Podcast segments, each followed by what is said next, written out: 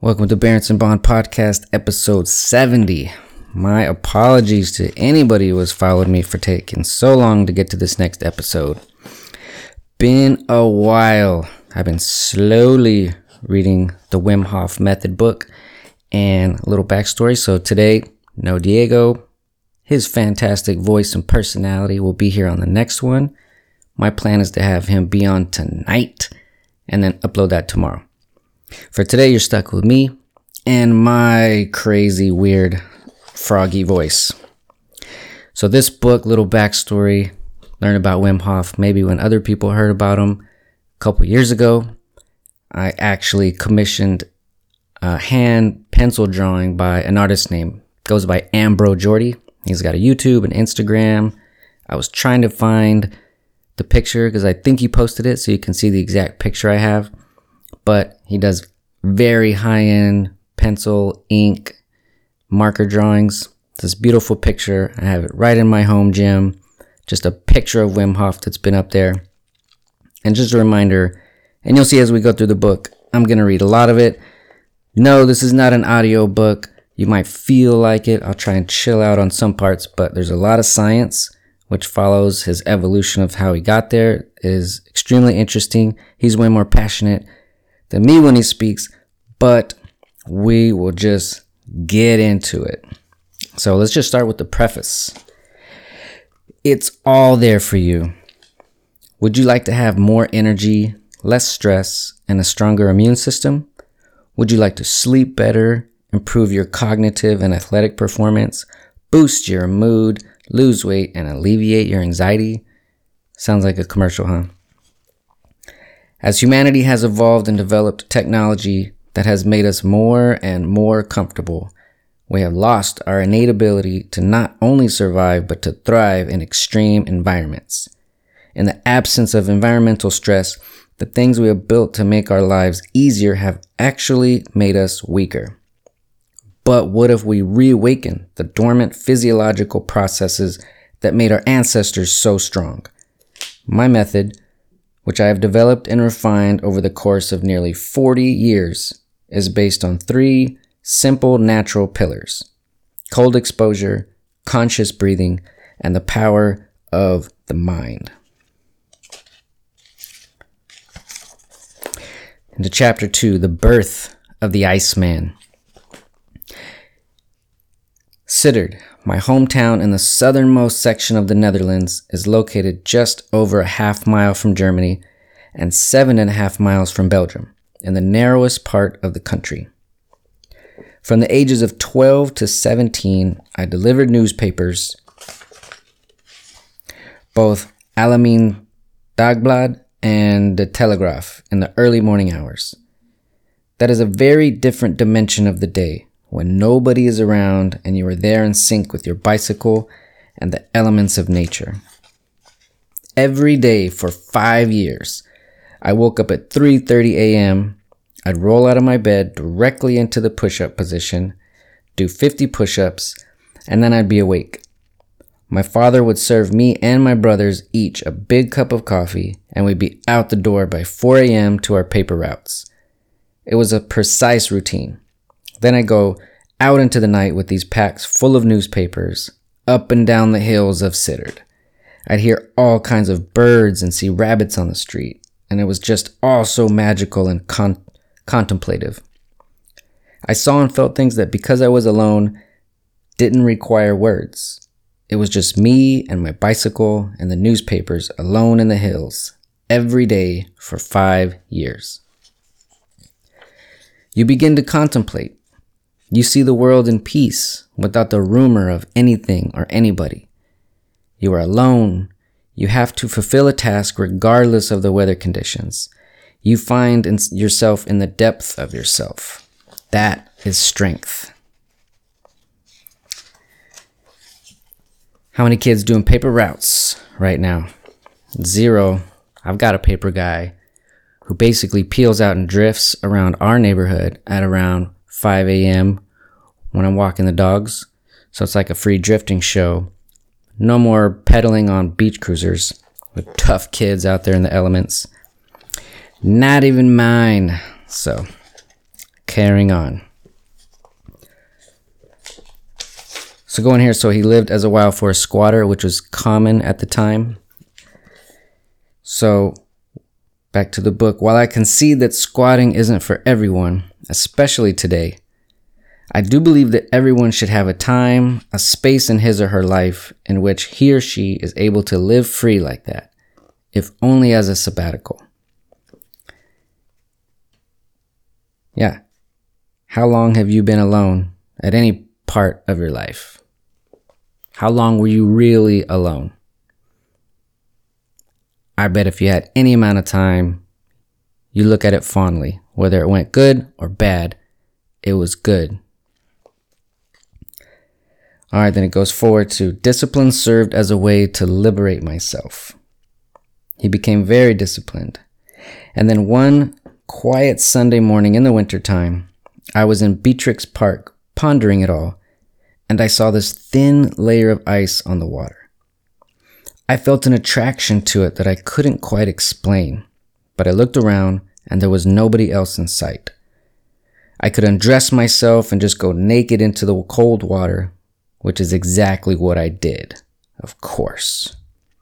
I remember very clearly that I wasn't bothered by the cold at all. I was just curious. That curiosity was much stronger than the temperature of the water. Can you imagine that? But while now I know why it was, back then I simply experienced it. And that cold water had an unexpected effect on my body, which is that I felt great. I was playing with the thin layer of ice all around me, feeling astonished that I had this ability to just play in it. I was looking at the ice, not understanding yet, just looking and thinking to myself, wow, I can play? I'm in the water and it's fine? Everybody always said it was crazy to go into the cold water. You could die, they said. It's no good. It's an adverse element of nature and you have to protect ourselves from it. That's what we've been conditioned to believe, but all of that vanished in the moment. I felt great. I wasn't in the water for too long, maybe a minute, minute and a half, but long enough to feel the connection born to my consciousness within, beyond language or intellectual framing. It all began in earnest right there. It was the origin point of my entire quest.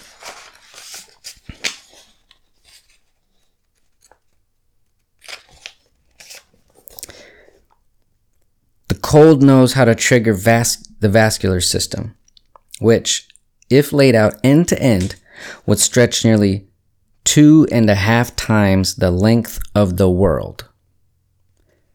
I did not Google that, but because it sounds preposterous, but I'm sure it's probably true. Just hearing things like sounds bananas to me. Okay. Cardiovascular related diseases are the number one killer in our society today but it doesn't have to be that way. There are approximately 62,000 miles of veins, arteries, and capillaries in each and every one of us. The vascular system is constructed after millions of years of evolution with millions of little muscles that contract and open the veins and the vascular channels in reaction to the weather. These little muscles do not work. Oh, he's going back. He was saying like because we wear clothes and we're not naked all the time, they don't really have to work so hard. So let's get into it as far as how the heart begins to overcompensate. So they don't work as hard. And do you know who's paying for that? Our heart is. When these little vascular muscles are not tuned up, not working at an optimized condition, our heart is forced to pump much more, deeper and stronger to get the blood flow through. This puts undue stress on our heart on a chronic basis. That's one of the primary reasons, together with diet and exercise, why cardiovascular related diseases are the number one killer in our society. How do we tackle this killer? It's very simple. A cold shower a day. It's simple and it works and it doesn't cost a thing. Our vascular system needs to be stimulated to achieve the desired muscular tone.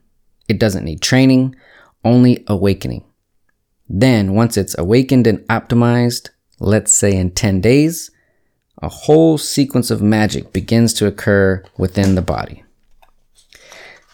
So I've been taking these cold showers if I'm not shaving. If I'm to shave, hot shower, shave probably every three days if anybody's curious. Every other shower has been cold for probably close to year and a half, maybe two years.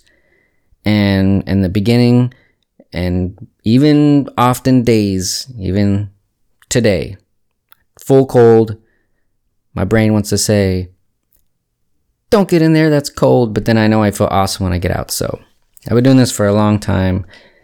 The breathing is totally new to me, so I got to incorporate that now. But all right, back to the book.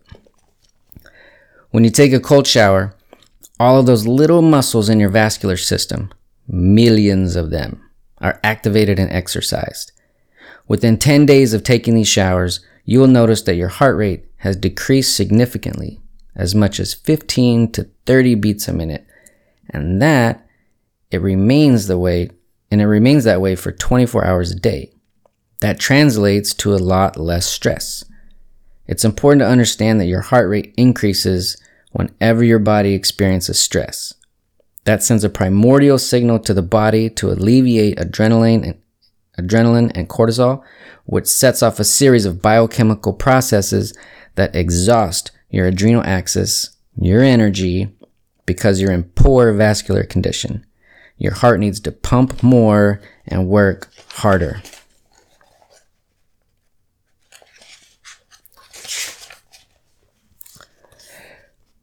What we always thought of as abstract or beyond our reach is attainable.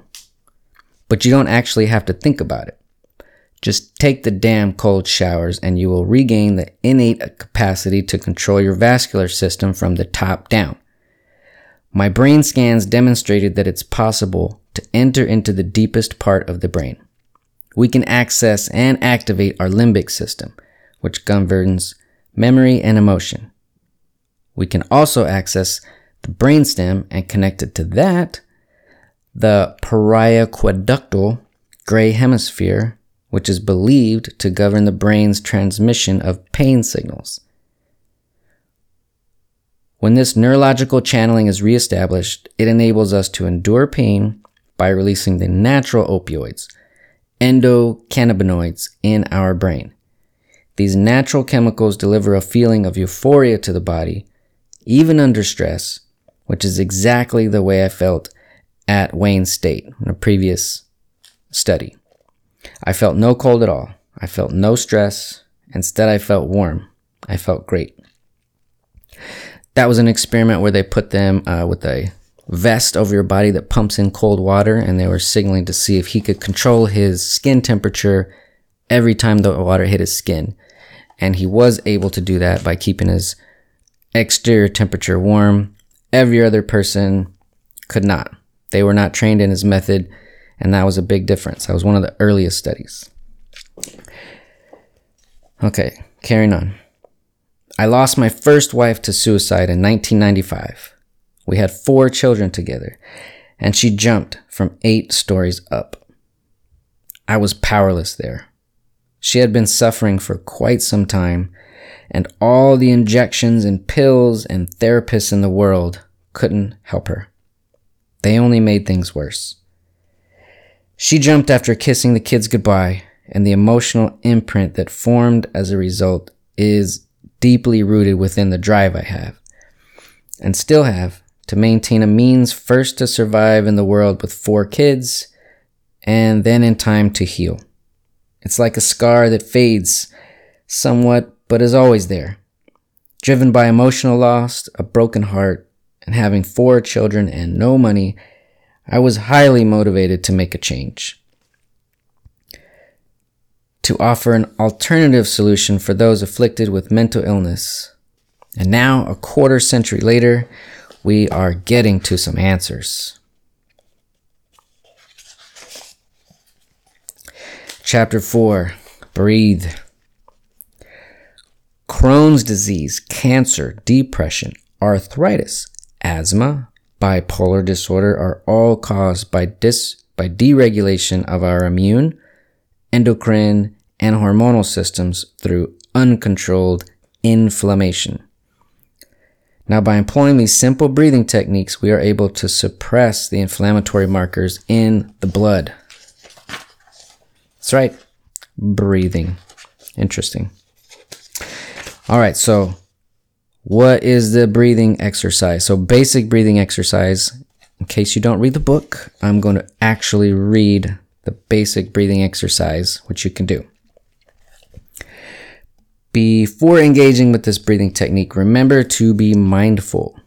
Listen to your body and learn from the signals your body and mind send you while you're doing it.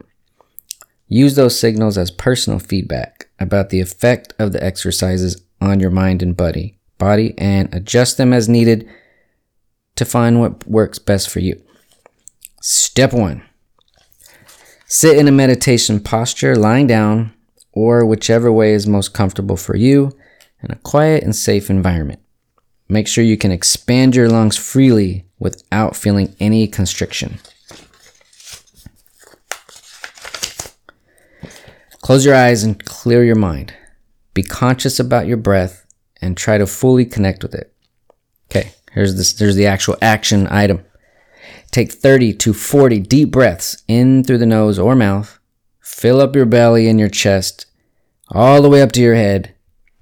Don't force the exhale. Just fully in, let it go. If you've ever looked up any of him, of Wim Hof walking you through the full breathing exercises on YouTube, you'll hear his voice in your head. Fully in, let it go. Fully in, let it go. Do that 30 or 40 times. At the end of the last breath, hold it for as long as you can that's comfortable. Let it out. And then hold the air out as long as you can that feels comfortable. And then just do another 30 to 40. Same thing at the end of the 40th. Hold it till it's comfortable. Let it out. Hold that till it's comfortable. Do another round. So should be doing three rounds. And you're probably wondering, well, did I do it before this podcast? Yes, I did. Typically, I do one to two rounds, but today, in the spirit of the book, I'd be silly not to have done three. Okay. After having completed the breathing exercise, take time to enjoy the feeling. And with repeated practice, it becomes more and more like a meditation. Okay. So back to the, back to the other section. In January 2014, he led a group of 26 people trained in the method up Tanzania's Mount Kilimanjaro with the goal of reaching the summit in three days. None of these people were experienced alpinists, and some of them suffered from debilitating illnesses and diseases such as MS, rheumatoid arthritis, and metastasized cancer. It's a good crew. In the interest of avoiding acute mountain sickness, which can be fatal in extreme cases, most people attempt to climb the mountain on this African continent do so gradually over the course of five days or more. They do this so their bodies can acclimatize to the increasing altitude on the way up, which sits more than 19,000 feet above sea level.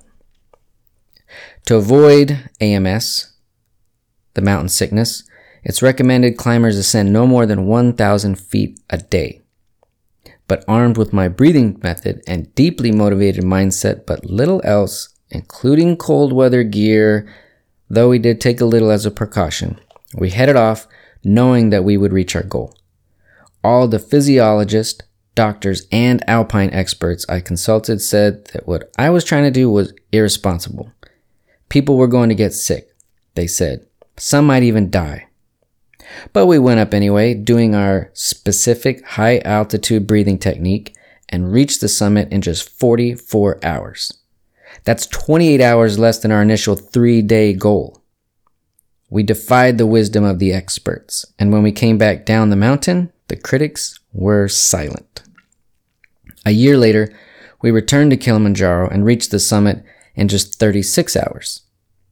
And the year after that, we did it in just 28 hours. Unbelievable. He wrote that word. I concur. Okay, among others, professors and immunolo- immunologists have taken up our cause. Immediately after the initial results from a study I did with Radboud University Medical Center were published, Fritz Muskiet, a professor of clinical chemistry at the University of Groningen, I'm sure I'm butchering every one of these words, went on a national Dutch radio and said they had put their finger on practically all diseases of prosperity. I'm going to read that again because that little phrase has stuck with me recently. They put their finger on practically all diseases of prosperity. And if anybody remembers uh, one of the earliest books I covered in the podcast on the sh- on the shortness of life, it dives into those diseases of prosperity hundreds of years ago. All right, back to it. Our bodies continually combat and destroy infections. The body should be in balance, but it isn't. Because of our current lifestyles, we live with permanent low levels of infection. You could say that we're chronically infected, but because the infection is so low, we don't feel it. The experimental group has shown us that it's possible to repress the inflammatory response. I hope this leads to more research. We have shown through scientific evidence and comparative studies that cold exposure, in combination with conscious breathing, meditation, and a positive mental attitude has far reaching benefits to human health. I'm a human. This is why I'm reading this to you. I'm assuming you're a human. If you're in a car, listen to a podcast. You're... So, move, zooming forward, um, we were headed back to now he's doing a bunch of as many scientific experiments and studies as he can just to get the science numbers and the data he can. So, diving forward, we were headed to the Feinstein Institute for Medical Research in Manhasset. Then he jumped forward to many experiments had conducted on a wide range of test subjects over many years, and they had all shown that there was no way a human being could influence consciously or otherwise their vagus nerve. The, the vagus nerve relates very much to inflammation, though, so if we were somehow able to influence it, we, put, we could potentially suppress inflammation and by extension, treat and perhaps even reverse disease. How could that be done was unknown. So they brought him to Manhasset. They led me into a nice, comfortable room and asked me to have a seat. Then they inserted a needle in one of my arms to withdraw blood, connected my other arm to a heart and lung monitor. Now meditate, they said. Uh, once again, I didn't know exactly what I was supposed to do, but I resolved to just do my best. So I started to do my breathing exercises. They told me it would take a week for the results because they they'd be analyzing 307 different blood markers to see if I was influencing my vagus nerve. As he waited for the results, he got on a plane to Minnesota to visit the hypothermia lab at the University of Minnesota Medical School. That's where they put him in an ice tank and measured his core temperature, which he did.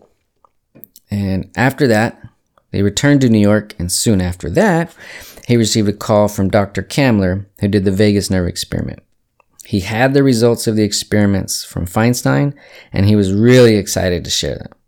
If you're able to reproduce, reproduce what you have done, he said, it means huge consequences for humankind. Then he rattled off about 20 different conditions and diseases, from arthritis to Crohn's, that we could now battle because the control I had shown over my vagus nerve was unprecedented.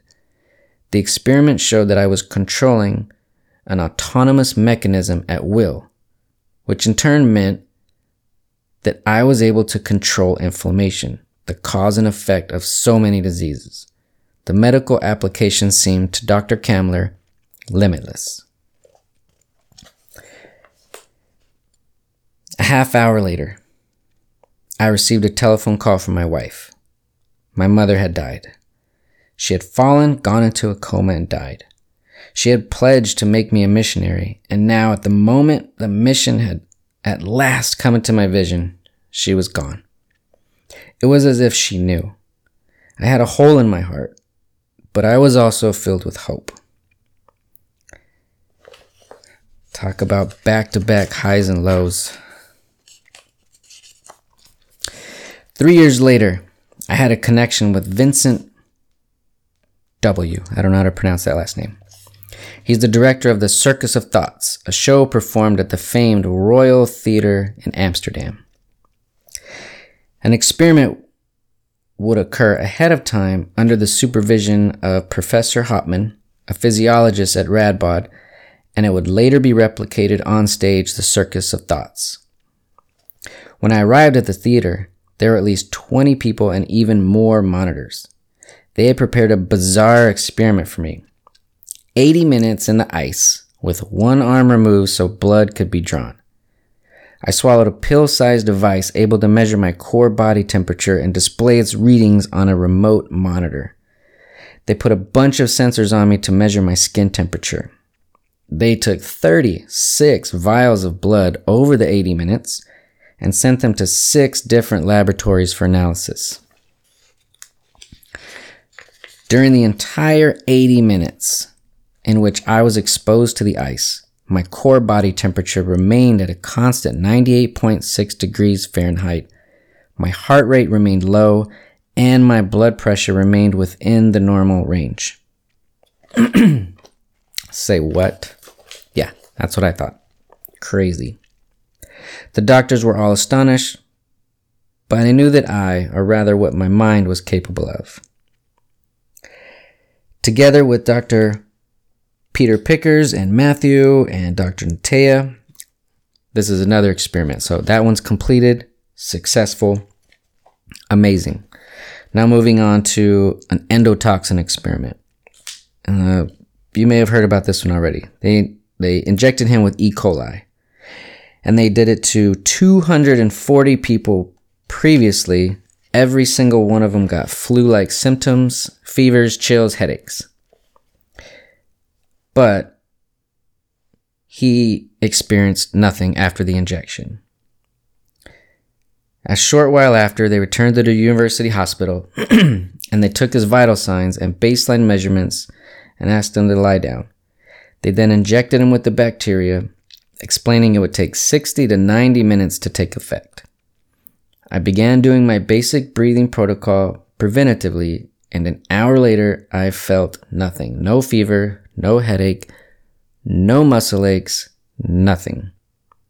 I was just doing my breathing, and the doctors observed on the monitors that his blood oxygen levels should, which at sea level should normally fall within the range, had dipped all the way down to 30.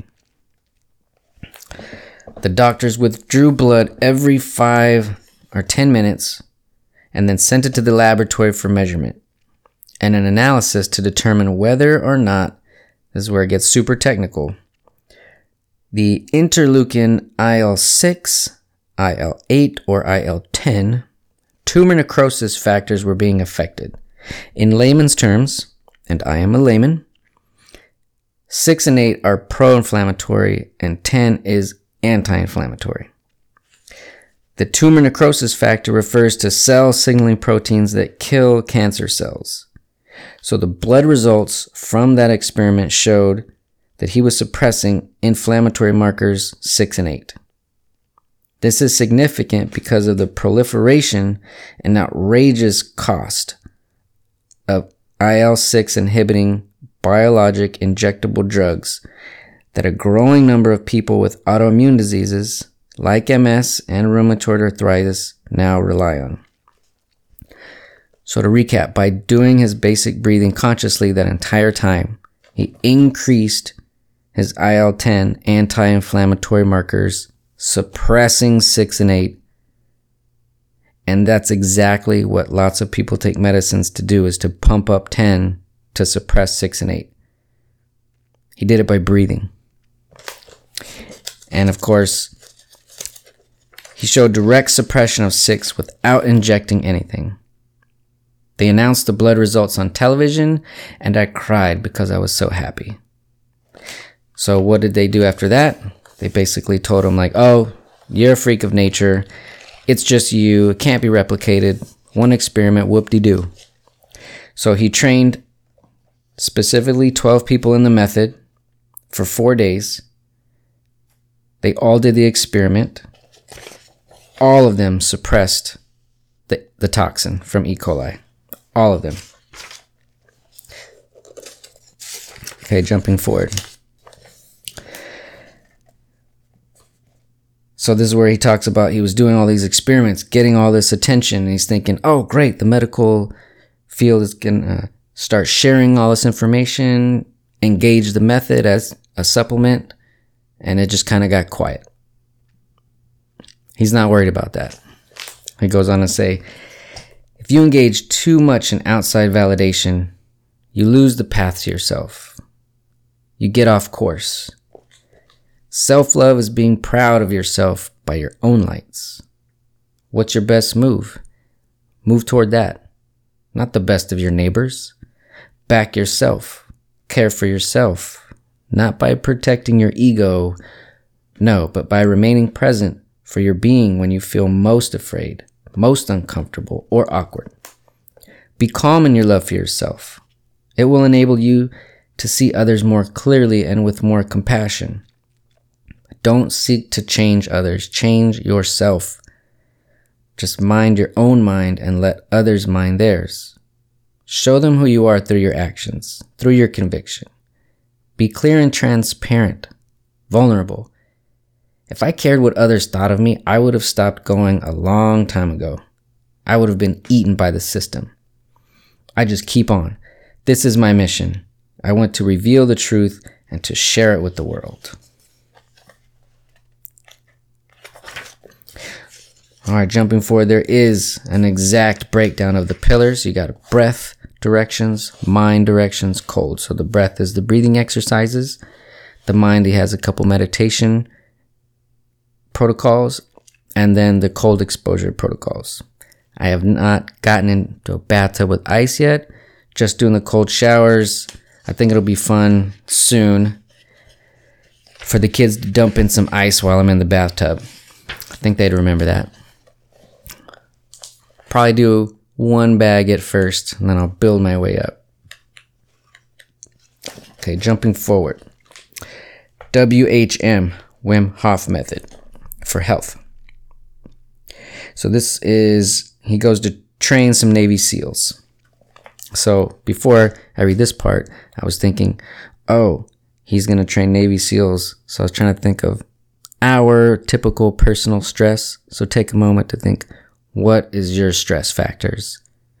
Probably not life or death in the cold. Just saying. All right. Back in 2018, I trained a group of U.S. Navy SEALs over a couple days at a naval base in Pearl Harbor. On the first day, we worked on going into the cold, how to deal with stress and sleep deprivation, and how to control stress hormones in general. The SEALs, of course, are an elite military unit, and those guys already have all the techniques for surviving and thriving in adverse conditions down pat. But because they're so they're also frequently sleep deprived and under tremendous amounts of stress, that's what I focused on. I wanted to help them get into their own bodies, get into their functionality, and ultimately give them more control over their physical well being which would help them continue to perform at a high level no matter the circumstances. Going into ice cold water is very stressful on the body, of course, but learning how to do it progressively, changing your biochemistry through breathing exercises, this helps you adapt quickly and lessen the impact of the stress. Furthermore, it enables you to respond to the cold in a proactive way, not reactive. This is what I teach and though these seals spend a great deal of time in the water and have a reputation for being arguably the toughest, most indefatigable fighting force in the world, many of them came to me to be taught. I thought that was amazing, and I was honored they placed their faith in me and my method. But when I arrived at the base on the second day, I wasn't sure what else I could teach them. We pretty much covered it on the first day, I thought, and these men had little time to waste. Just before we reached the checkpoint, coming onto the base, I looked down at my phone and saw I received an email from a doctor, a general practitioner. Let's call her Jenny. She wrote, Dear Wim, last year I jumped from a third story window because I had had it with the pain. I woke up in the hospital and my brother was there. When we were talking, he told me about you. I began to do what you're teaching, this breathing and this cold and all, and now I'm thankful for every day that I'm alive. I love you. GP Jenny. It was in this moment that I realized that I had to offer the SEALs what I had to offer the SEALs on the second day of training. Something always comes up from the moment. I don't go into these things prepared. I meet the moment. It informs me better. So I gathered all the men under the shade of a large tree and said, Guys, today you're going to learn how to become the general within yourself and to stop the war within. Therein lie the real terrorists, in your mind, in your body. Let me show you how. We began to do the breathing, and they went very deep within themselves and found a peace that they had never felt before. Complete engagement with their breathing allowed them to become more aware of themselves. And in this moment, their mission, their duty, fell away from their immediate consciousness. They were able to take a break from the pressures of life as a SEAL and exist within the stillness of an overwhelming calm. What do you think of life? I said. I just want to protect my family, my babies, my loves, one called out. Yes, that's it, I said. That's the energy we bring into the world.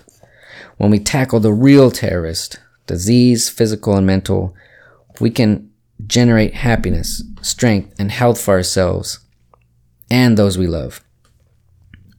If you are in tune mentally and physically with your true nature and sit within your heart, you become aware of the peace, happiness, and purpose that brings, that brings, and you will be able to perform at your best.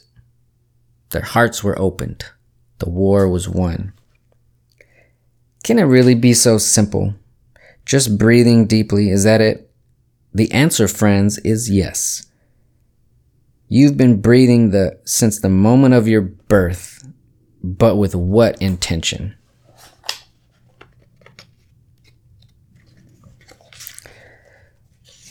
So jumping ahead. We acknowledge that we're not doctors, and we're not suggesting that the method can or should replace them. Medicine is still a noble profession, and I do believe that the majority of doctors enter the profession out of a duty to help people. But every day I'm hearing stories of people who defied their diagnosis and their doctor's orders and instead found relief from a whole host of symptoms, conditions, and diseases, from asthma to depression, MS to cancer, as a result of practicing the method. And that alone merits further investigation. The method is so effective, natural, and accessible that the general lack of interest shown by the medical establishment is quite puzzling to me.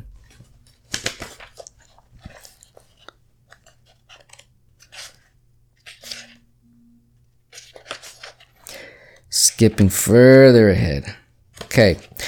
Does anybody do endurance exercises? Long distance running, MMA fighters, firefighter friends, you guys. You know who I'm talking to. Yes, there is a protocol. What is it, you wonder? So it's an adaptation of the basic breathing. So imagine the earlier breathing technique, but the adaptation is while you go from zero to 40 breaths, you slowly increase the speed. Right? So you're breathing sooner as you ramp up. So start normal, ramp up faster to the 40th, start again, start again slow, ramp up again. And you want to do that before your endurance run or your fight. Okay. You've got all the energy you need to do anything to overcome any obstacle or disease in your body, life, path, or destiny. That's the way we were equipped by nature.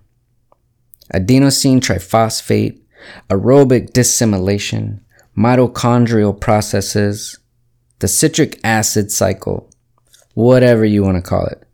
Just get your energy. There's plenty, more than you'll ever need. How much do you want? I tell the athletes I advise to breathe more than they feel is needed. And you know what they say to me?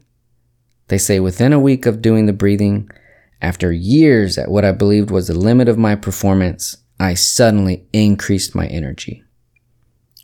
That's right. That's pretty basic. Breathe more than what you feel is needed. And do that. And you can do that after, you know, after or during what your exercise is. Okay, jumping forward to some more experiments. Dr. Matthias Wittfoth is a German neuroscientist and self proclaimed stress hacker who is also a certified level 3 WHM instructor. In 2018, he attended the Reden reicht nicht Talking is Not Enough conference in Bremen. This annual conference brings neuroscientists from around the world together to discuss ways beyond standard cognitive therapy to bring relief and comfort to those suffering from depression and other mental and emotional conditions. The researchers were interested to see if perhaps the method could help those who are emotionally blocked by increasing the neural activity in their brains. Would you want to know what happened with the brain scans? They showed that while doing the breathing exercises, their brains lit up like a disco ball. The blood flow went everywhere. The method, as we have discussed, brings back the blood flow to the brain and with it the neuroactivity it needs to prevent or ameliorate mental disorders. An official study is still necessary, and we still need to learn about the intricacies of the brain, but that was an extremely encouraging finding. If we truly are able to reverse or significantly curtail depression without pharmacological pharmacological intervention. Without without pills, we can fundamentally change the way mental health is practiced around the world. That's not an overstatement, guys. Just think about it.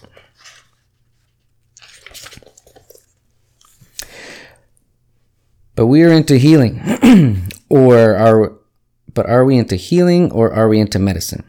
That's what I'm asking. If we're into healing, then let's get to it. Here's all this data. Let's go. It's kind of like saying, kind of like that saying, they tried to bury us, but we are the seeds. The truth of what we're doing cannot be buried. Sooner or later, these seeds will blossom. It cannot be controlled or repressed because it's free. It's not me, I'm just the messenger. It's science and I welcome any doubter, any skeptic among the medical establishment to prove me wrong. I'm not afraid of criticism. No, quite to the contrary, I think criticism polishes the diamond of truth. We've got the truth on our side, and it's a sufficient weapon in the war of ideas. Now, going forward to chapter 10 A Day in the Life of the Iceman. My life hasn't always been easy, and I'm well acquainted with pain. But I'm happy. I'm as happy as I've ever been. It's true. But there's still much work to do because there is a misery in the world. We are on track with science to show that the human body and mind are capable of doing truly extraordinary things, and that the method is a conduit to it. Most of us still think that disease and illness, both physical and mental, are normal or worse, inevitable, and that we're powerless to do anything about it.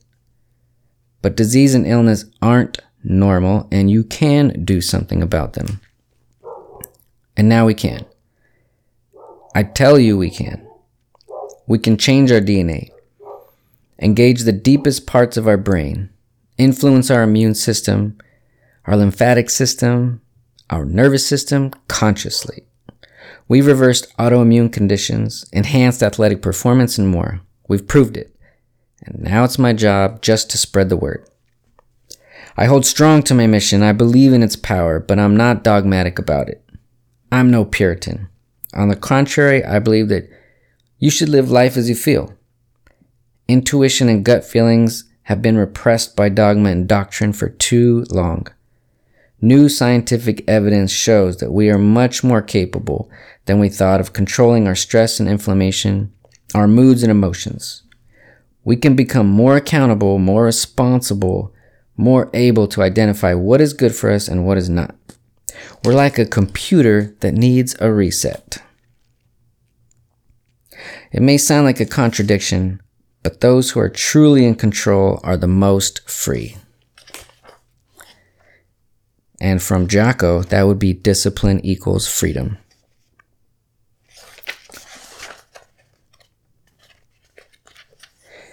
All right, moving on to chapter 11 freeing our ancestral burden. For more than a dozen years, we've known, as a result of studies conducted by top researchers, what our DNA looks like through microscopes. But now we found a way to influence that DNA at will. It's called hormesis, or hormetic stress, which describes a phenomenon in which a substance or environmental agent known to be harmful in larger doses, has stimulating and beneficial effects on living organisms when the quantity of the harmful substance is small. Living cells actually adapt in response to these substances or stressors, positively affecting their condition and functionality. This is something we can do consciously and as a result, alter the structure of our primordial cells with specific intent. A little bit of stress hot or cold, is beneficial. Dr. Pierre Capel is a professor emeritus of experimental immunology in the Netherlands.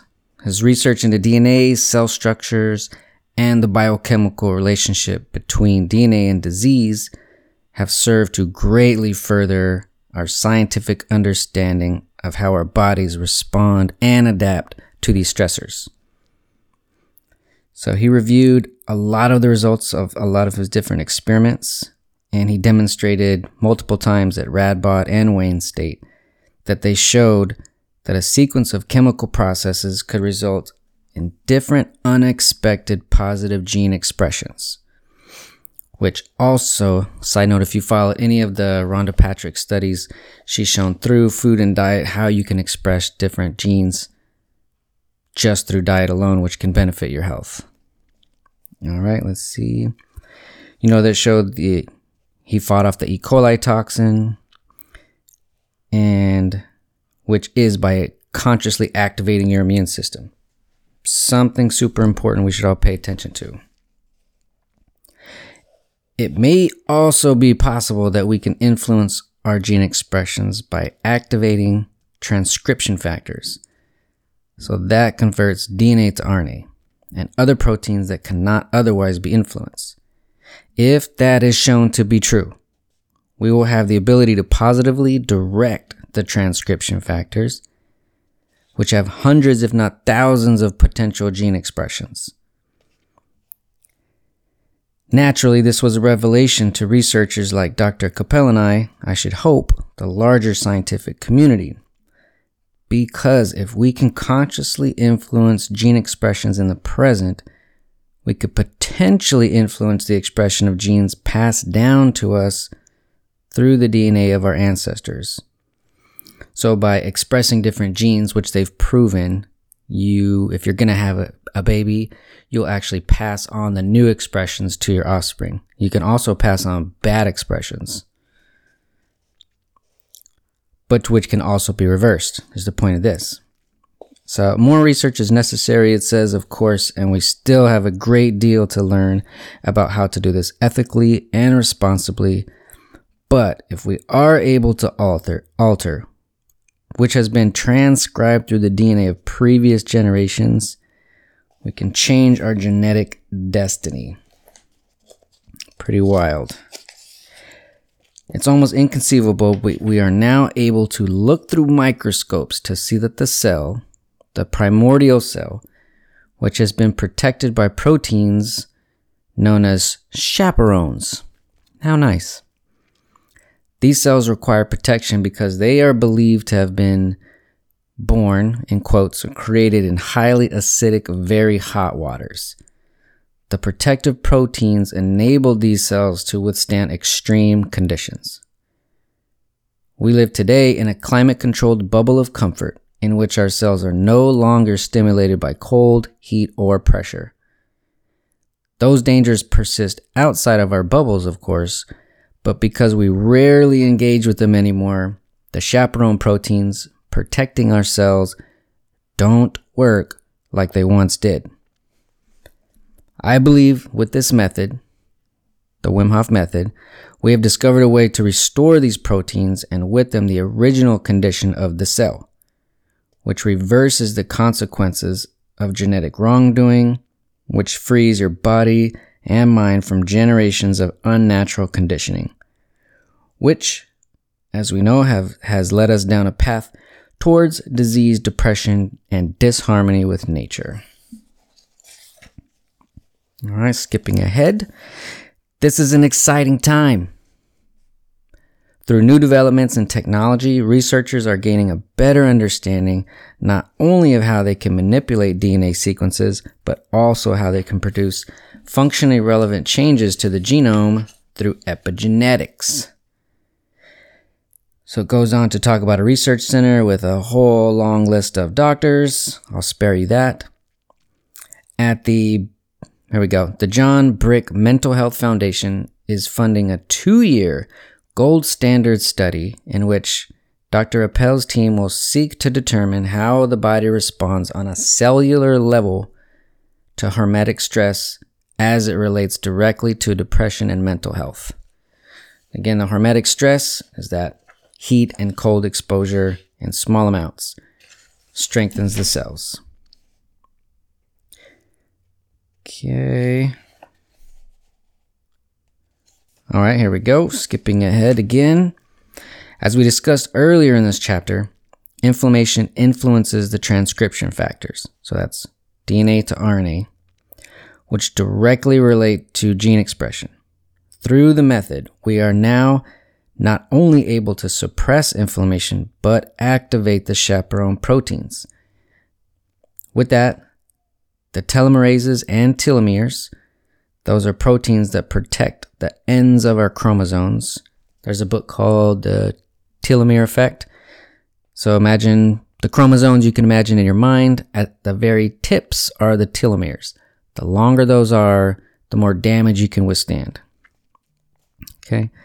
We are therefore able to influence our health spans, which is the numbers of years we remain healthy, active, and disease free, and the, the quality of our gene expression, and set in motion a chain of reaction that positively influences our health on a cellular level. Okay. Good stuff. All right, we're now into chapter 12 Beyond the Five Senses. I want the diamond of the truth to be polished so that everybody can see how beautiful it is, how accessible, how powerful and effective it is. We can control our minds and bodies. We can sense what is happening within us and change it. We will win this war caused by terrorists of bacteria, viruses, distress, oxidative stress, and emotions.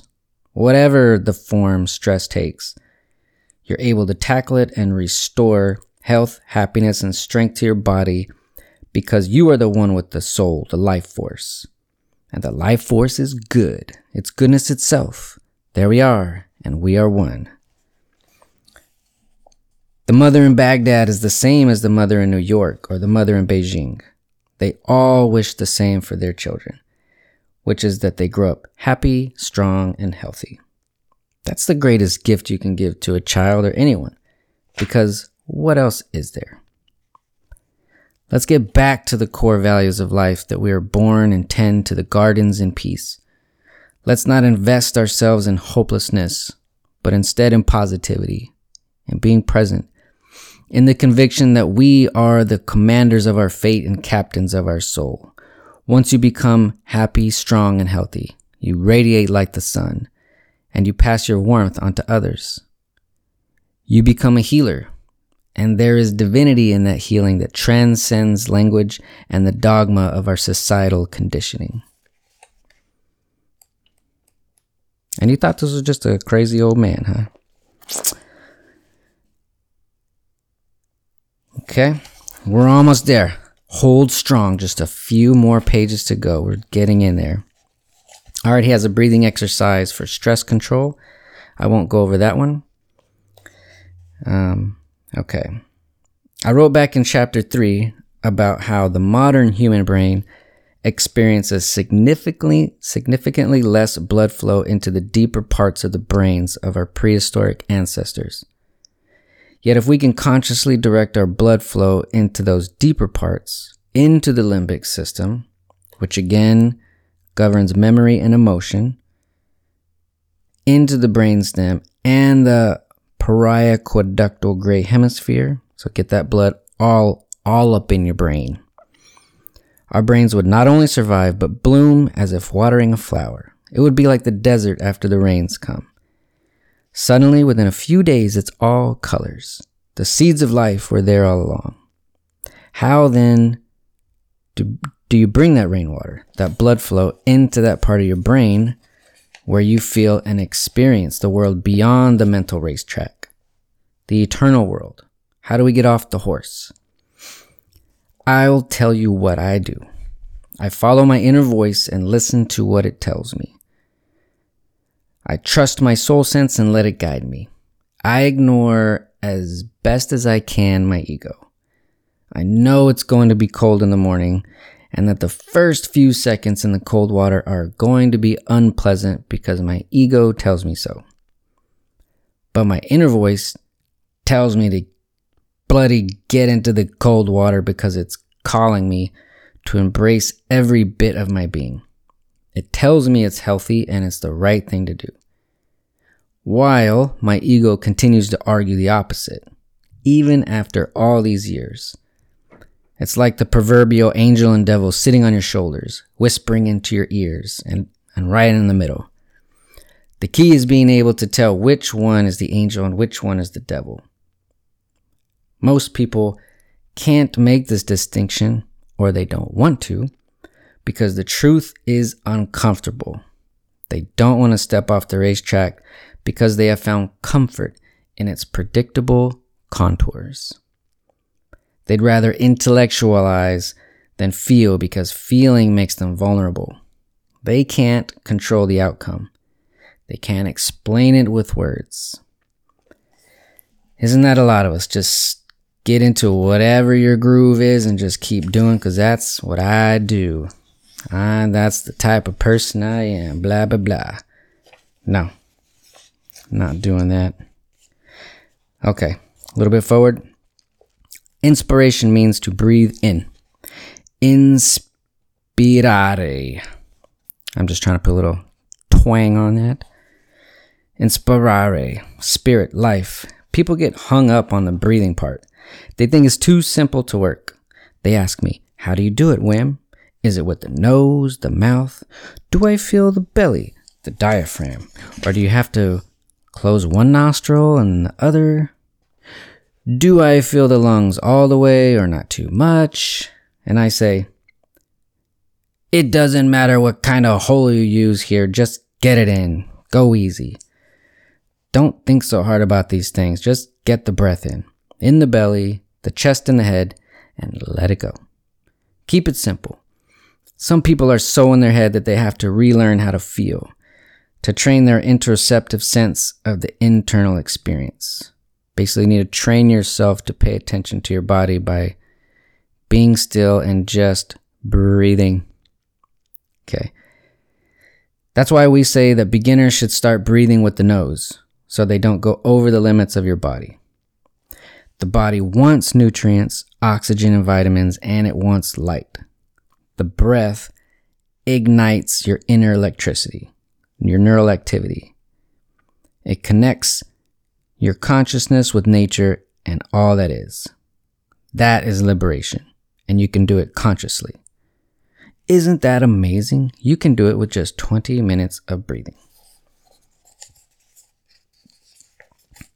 I know from my experience that the breathing method provides an effective means to cleanse all our emotional trauma, blockages, inhibitions, and fears.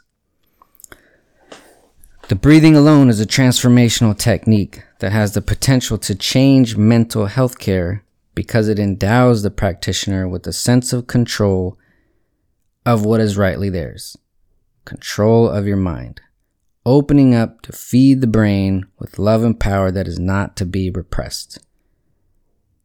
These breathing techniques are so simple and so effective that all you have to do to reclaim your genetic destiny is push the button. That's your mind. At first, you cleanse yourself with the breath and the cold, which alkalizes your body, reduces inflammation, you condition the blood flow to go deep into your brain. Then you can use the breath and the power of your mind to cleanse your past emotions and your trauma. With the method, we have demystified all this and brought it up to date, helping to bring the science of yoga into the modern age. So he has a uh, light experiment called the stroboscope exercise. It's just named like that basically a short meditation. All right, we're now into the epilogue, everyone. Thanks for hanging so long. Okay, epilogue. Calmly called How to Change the World. Okay, no big deal. All right. Can you see it? Can you feel it? If you can't, or if you're afraid of what you might find or fail to find within you, just place your faith in the method. Take a cold shower do the breathing, activate your vascular system, change your biochemistry, follow the breath, lean into it. The breath goes everywhere and it will lead you where you need to go. I know you can do it. I believe in you. Thanks, Wim. All right. Skipping to the acknowledgments, I highlighted just this part Happiness, strength, and health are the, are the moral values of our being, and they are back. So he says happiness, strength, and health. I don't know. 30, 40 times throughout this book. I think he's trying to drive that home. And definitely did. It also has a FAQ section. And my big takeaways is just put a little put a little pin in that strong, happy, healthy. That's what he's going after. That's what he wants for people. And I think really that makes us all feel good. So let me break down my little parts that it means to me. So let's look at strong. It feels good. It feels good to carry my kids on my shoulders upstairs that I can walk all day on day trips without getting exhausted or wiped out. Having the strength to be there for my family physically every day, the whole day. That's a big deal, and that feels good. Happy. Feels good. It feels good to smile and listen to music in the morning sometimes, dance around with the kids while they listen to my old music, and see them smile and laugh at me. That's a good feeling healthy. It feels good. Taking care of my body and my mind actually allows me to see what's right in front of me that I might otherwise miss. It gives my actions purpose. It gives my grocery list purpose. It gives my morning purpose. And that feels good. So, I wish for everyone out there, thank you for listening. I also wish for it, wish for you strength, happiness, and health. Be healthy, y'all.